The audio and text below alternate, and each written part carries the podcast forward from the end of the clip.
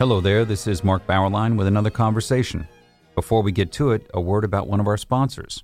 Located in the foothills of Wyoming's spectacular Wind River Range, Wyoming Catholic College, an accredited four year Great Books institution, is built on the ancient Western tradition of the liberal arts and the freedom of the American West. The college offers its students an immersion in the primary sources of the classical tradition, the grandeur of the mountain wilderness, and the spiritual heritage of the Catholic Church. Students experience the illumination of imagination and intellect through the great books and traditional disciplines, literature and philosophy, mathematics and theology, science and Latin, and an outdoor program second to none. The college celebrated an in person graduation with its seniors last year and welcomed its largest freshman class ever this year. Learn more about the college's unique space in the world of American higher education at wyomingcatholic.edu. Father Thomas G. Guarino is with us today. He is professor of theology at Seton Hall University. He's known well to First Things readers as one of the leaders of evangelicals and Catholics together. He has a collection of his essays out called The Unchanging Truth of God Critical Philosophical Issues for Theology. That is our topic today. Welcome, Father Guarino. Pleasure to be with you, Mark. Thank you so much an opening question. We're going to jump right in. Why does theology need philosophy? Who needs yeah. all that uh, abstract stuff? Yeah, and of course that takes us right to the heart of the book of you know the relationship between philosophy and theology right from the beginning. I always like to start with uh, with Saint Paul, of course, in Acts chapter 17 where he goes to the areopagus in athens and you know he it says the scripture tells us he he met with epicurean and stoic philosophers and he tells them you have a statue to an unknown god and i'm here to tell you who that god is hmm. uh, the god of abraham isaac and jacob so right from the beginning right from uh, the start uh, Christianity meets up with philosophy and the philosophy which dominates the Hellenic world. And it's interesting. I mean, and this is I just say this tangentially, but but Pope Benedict interestingly says there's a there's a line in Acts where it says Saint Paul uh, in a dream recognizes that his path to Asia was blocked, but a Macedonian, a Greek,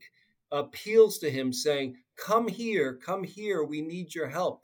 And Pope Benedict says, and this was providential because Christianity had to meet up with Hellenic philosophy because faith and reason had to be conjoined right from the beginning because both of them are gifts from God human rationality and Christian faith. Um, so uh, interestingly, you know, when we go through the history, uh, you know, we'll talk more about this over the over the course of our time, Mark. But when you go through the history, very rarely do you have Christian theologians saying we don't need philosophy. Probably the most famous is Tertullian. Uh, we're all we're all familiar with his famous "What does Athens have to do with Jerusalem?" What does the academy? He's talking about Plato's academy in Athens. What does the academy have to do with the church? We have the wisdom taught from the, the, the portico of Solomon. Why do we need curious disputation? Mm-hmm. Uh, so, but Tertullian is kind of a lone dissenter in this the greater and broader Christian tradition is that yes, uh, God has bestowed his wisdom on human beings, rationality is a gift, and even the pagans can, can achieve a great deal of wisdom. So, uh, Plato, Aristotle, these men who knew not a whit about the God of Israel or about Jesus Christ, obviously, uh, achieved a great deal in terms of their knowledge of virtue, of truth, uh, and so we, we should appreciate and recognize this and, and utilize it to our advantage, utilize it wherever it's found. And, you know, you may have found um, interesting, at least something I always found interesting is, is Origen. Origen was a Christian thinker in Alexandria in the early third century, about 220 AD. And Origen was a great genius and a great master of the scriptures. But it's interesting yeah. how these questions were alive for the early Christians in in the way they're not alive for us today. So yeah. Christians say to Origen, I mean, you can ask a very practical question. Look, I'm a Christian. Should I be a soldier in Caesar's army? Uh, that's one question. But another question would be Should I be reading Plato? Should I be reading Marcus Aurelius as a Christian? And Origen, I think, so brilliantly says, you know, look at the Israelites um, in, in captive in slavery in Egypt. What do they do before the Exodus? It says they took gold and silver from the Egyptians prior to the Exodus and used it for the service of God. That is, they used it to build religious artifacts for their worship. And so Origen says just as the Israelites fled from Egyptian religion, but used Egyptian gold and silver to build uh, to build these artifacts, so in the same way we Christians can take philosophical gold and silver from Plato and Aristotle, but use it for the glory of God. Mm. So I think that's, you know, that's, it might say the trope or the image that has guided Christianity down through the ages that philosophy can be used in the service of God in many different ways. One of the things in the book I talk about is the, uh, you know, Christians make very strong truth claims. We claim that Jesus Christ is the eternal Son of God, and that's universally and perpetually true. Uh, it's transculturally true. It's transtemporally true. So uh, a, good question is, and you know, with your background in postmodern thought, Mark, is there such a thing as uh, transcultural, transtemporal truth? Is there such thing as meaning invariance? You know, is there is there a meaning in this text? A famous book by Stanley Fish uh, years ago um, is there, can we speak of Christians? We recite the Nicene Creed every Sunday. The Nicene Creed comes to us from the fourth century. Now, we say that we make the same confession of faith that these fourth century Christians did. Is there such a thing as meaning invariance that takes place over the course of very different cultures, very different epochs, very different times? So, philosophy can help us also elucidate those kinds of questions over the course of time. Now, uh, forgive me if I'm going on talking too much. no, no, no. Uh, well, but but a little a little gadfly question. Sure. In what ways have you seen philosophy harm theology? Yeah, well, that's uh, yes, because uh, you know, and if we could, uh, if we can continue the Origen point, so he says yes, we can take spoils from Egypt. We can take philosophical gold and silver from the Greeks. But he but then he says, rare are those men who have taken only what is useful for the glory of God. Rather, too many take gold and silver and build the golden calf at Bethel. So hmm. he Origen already in the third century is well aware that philosophy can harm if it's uh, inappropriately used. And one of the themes I think that you know is in my book is that uh, philosophy, uh, for example, I think Heidegger. I make the point uh, uh, in several of the essays that Catholic theologians, Protestant theologians as well, uh, but mostly I'm talking about Catholic theologians, yeah. they turn to Heidegger and Hans Georg Gadamer uh, kind of Gadamer, a master of hermeneutical thinking, and Heidegger, in some ways, also connected to this school. Uh, and I think they turned to him. This was all after Vatican II. And I think the emphasis was on hmm. growth, sensitivity to history, sensitivity to development over the course of time. And uh, many Catholic theologians turned to these thinkers, thinking that perhaps they could help us elucidate um, the Christian faith for today to make it more intelligible, more understandable. Yeah. But I would argue, and I argue in the book, that in fact they're deleterious for Christianity because their emphasis really is on mutability, changeability, reversibility. I do not think either man can sustain the notion of material continuity over the course of time. If there's mm. one thing that's important to Christianity, it's that there's a material continuity of the faith.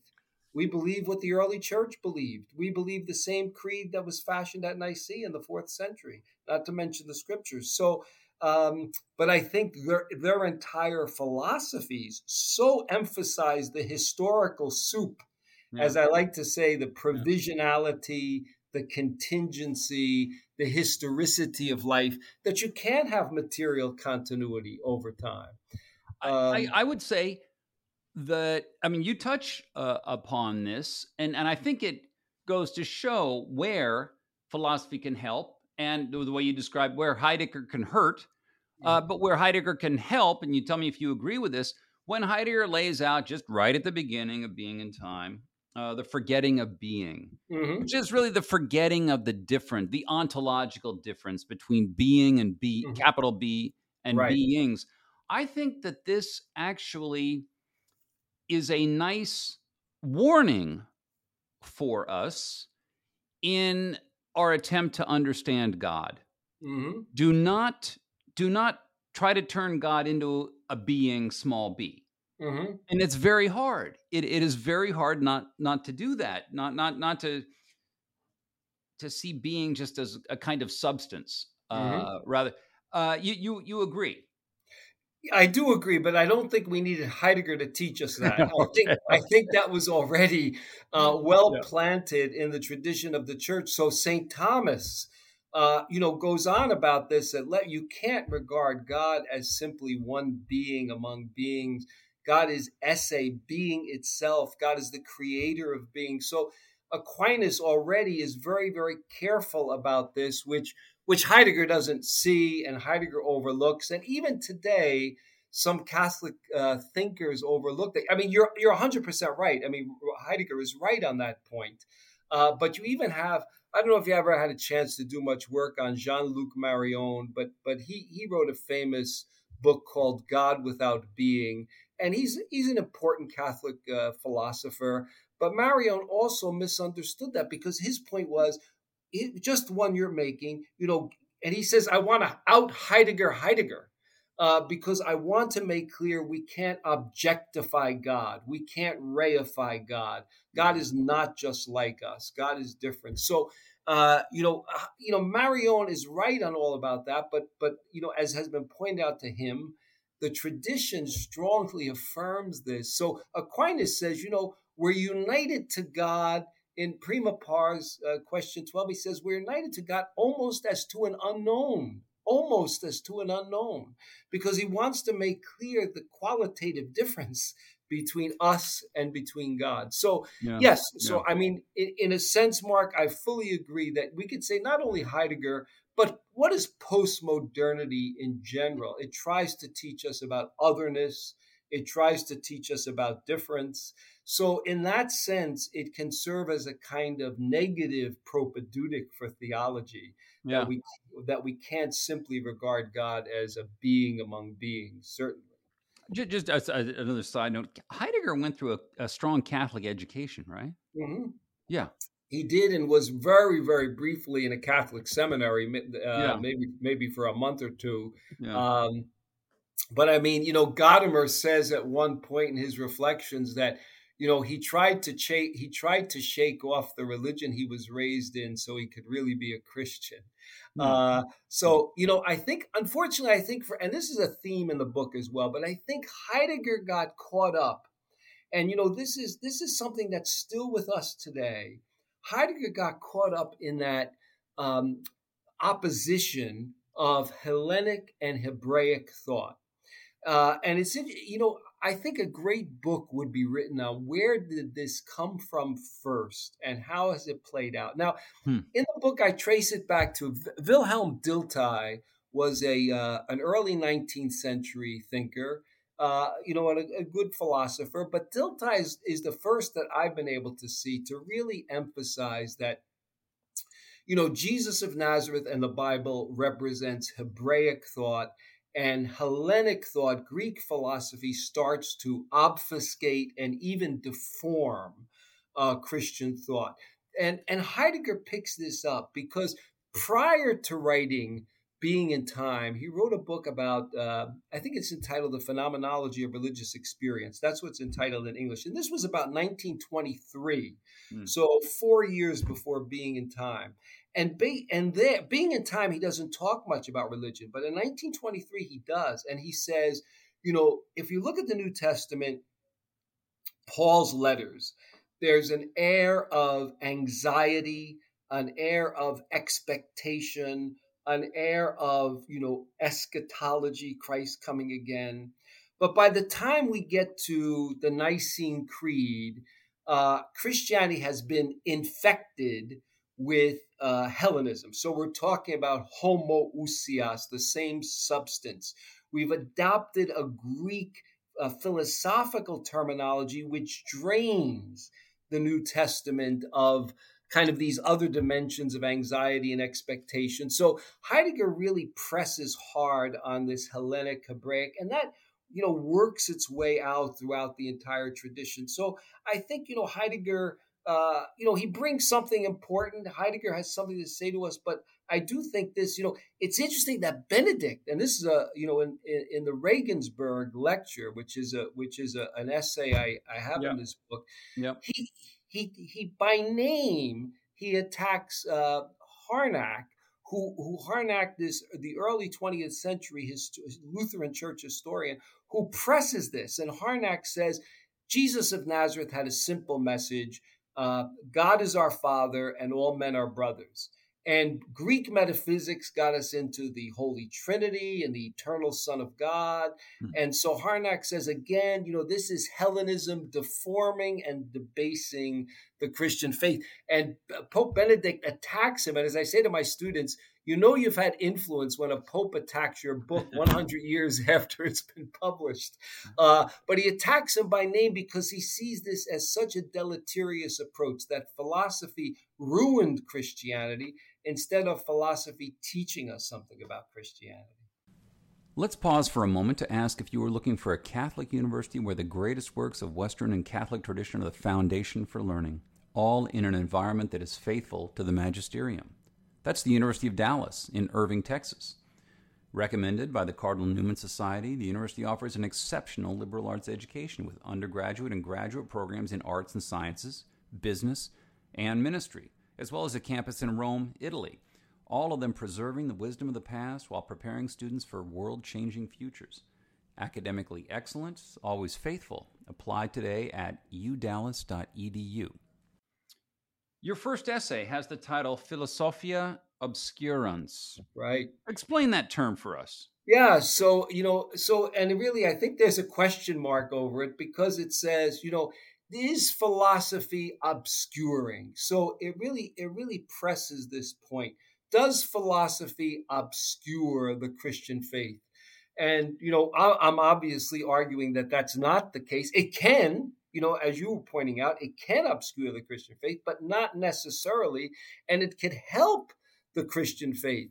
Uh, you know, we'll talk about that in a little bit. Um, you know, the, the encyclical of John Paul II, Fides et Ratio. But one of the things I try to point out in that essay is that, you know, even today, there's a, you know, famous Reformed thinker, Karl Barth, who has had tremendous influence, not only in Protestant thought, but in Catholic thought. He was another one who picks up this idea that philosophy is uh, obscurantist. Philosophy harms the essence of Christianity. And why?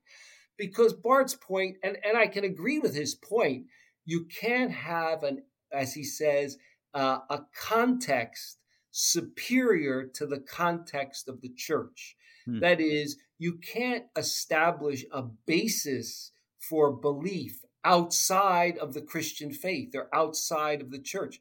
But philosophy doesn't, you know, I argue philosophy doesn't establish the Christian faith, but it helps to uh, make the faith more intelligible. It often gives us a vocabulary. As John Paul II says, it confirms the Christian faith. He's getting back to this idea of the universality and perpetuity of the Christian faith. So, um, so when I say, you know, uh, obscuring philosophy, question mark, does philosophy obscure?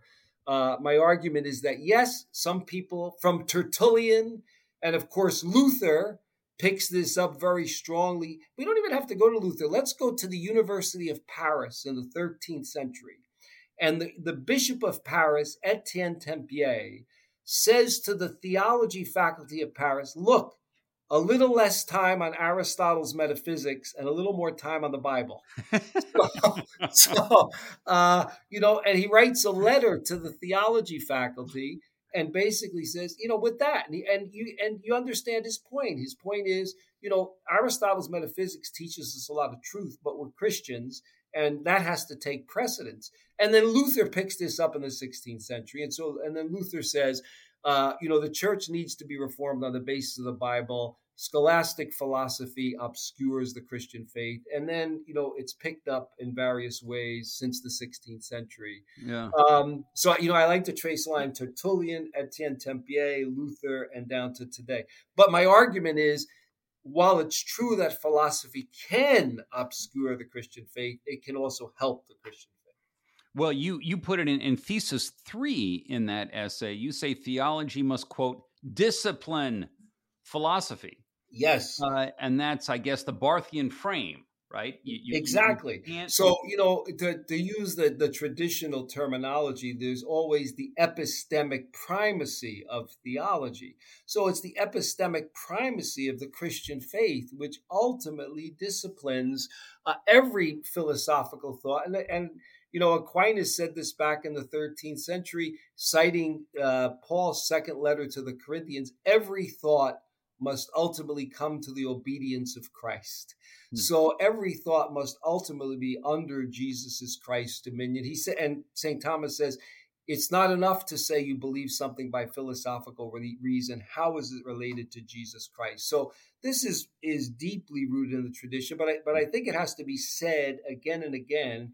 We don't simply adopt philosophy; we use philosophy uh, to the extent that we can you know, one of the essays, for example, on on uh, Gianni Vattimo. I don't know if you ever had a chance to to look at uh, Vattimo. You know, Signor Vattimo. I wrote a book on him uh, a few years back, and he's someone who's you know an interesting philosopher. He's really a Nietzschean.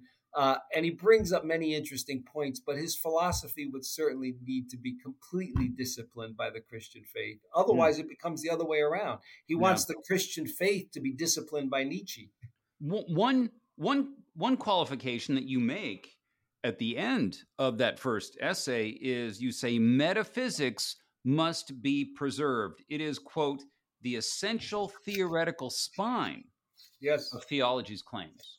Yes. Yes, and I think that for many reasons, and of course, that's probably uh, you know a controversial aspect of this book. Um, but I think that metaphysics now, you know, and I mean, and I, I explained there that I mean metaphysics in a commodious sense. Uh, I, I'm not just saying we have to go back and adopt the conceptual arsenal of the 13th century, but I do think that there is, you know, as John Paul II says in Fides et Ratio, um, we need philosophies with a metaphysical range. And what he means by that, what I mean by that, is um, we need philosophies that are able to establish the universality and perpetuity, the possibility of universal and perpetual truth. As I was saying before, meaning invariance. Metaphysics helps to do that. This goes so, you know, one of the things John Paul says in Fides et Ratio, we need philosophies that are congruent with the Word of God. So, uh, a philosophy that's congruent with the Word of God is one that's able to say, yes, there is universal truth.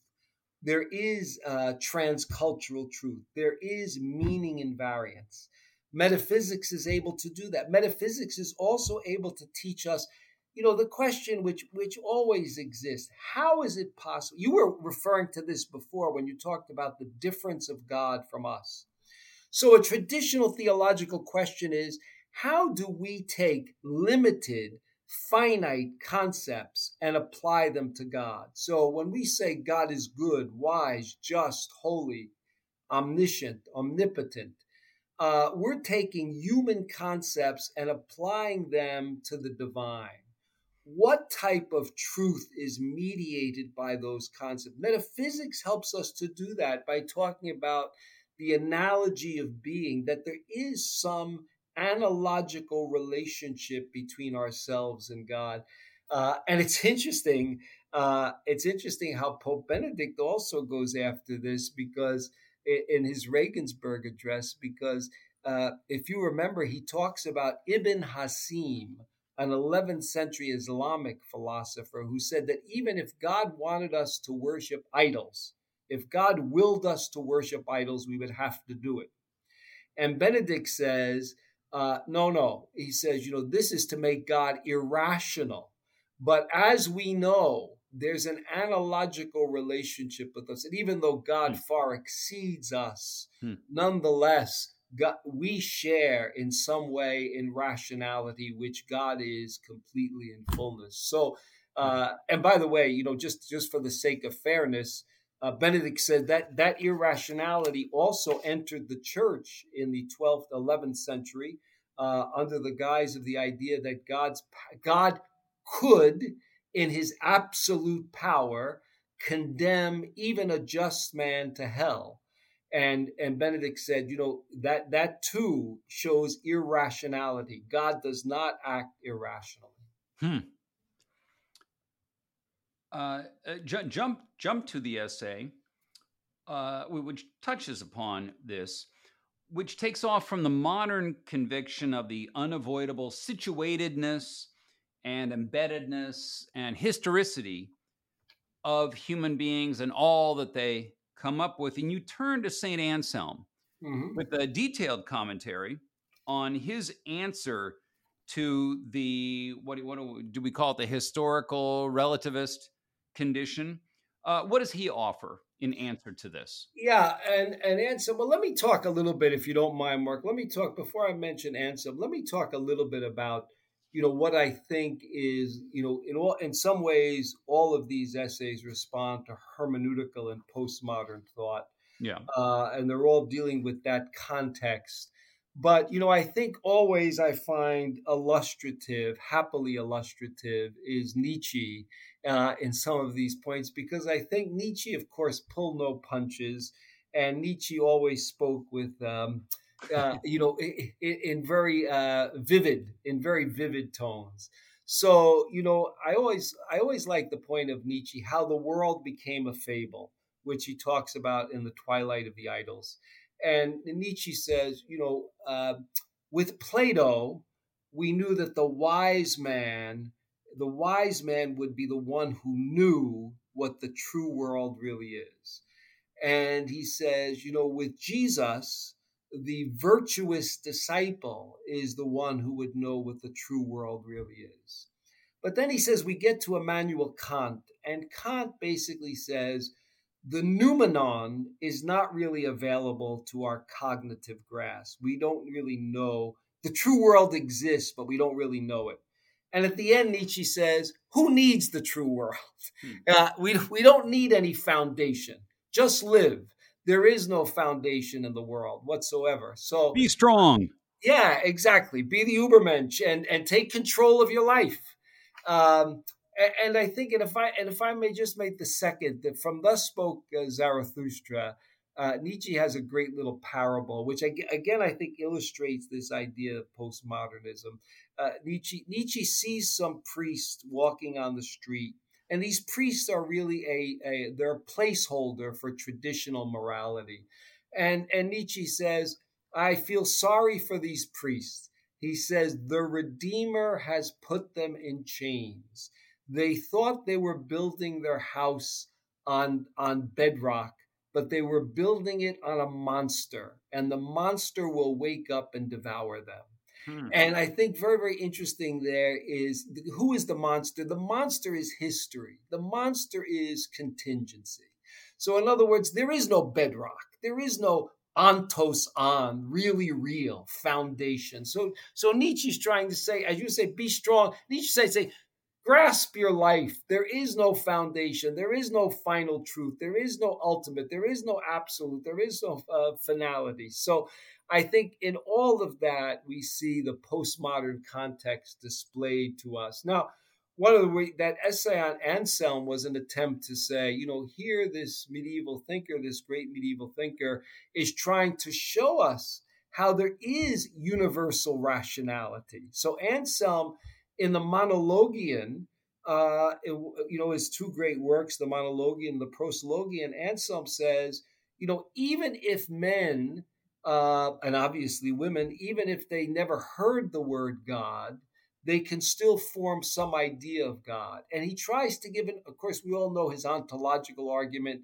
And whether or not you accept his argument is, is, is, is by the wayside. The point is what he's trying to do which is trying to appeal to rationality in all human beings. So, you know, and I think that's a, you know, an important point because one of the the themes of the essay, and this goes back to your question about metaphysics, Mark, is, you know, we have to defend the idea that there's such a thing as a human nature because this is is human nature simply historical and if human nature is simply historical what kind of grasp of truth do we have are there any structures of humanity which are universal always and everywhere the same and this is what anselm is trying to argue and so when i deal with it there are a lot of people who try to say Anselm is just giving an argument to other believers, to his no. other his monks, and I'm trying to say no, no, no, no. He's not just giving an intra-systemic argument.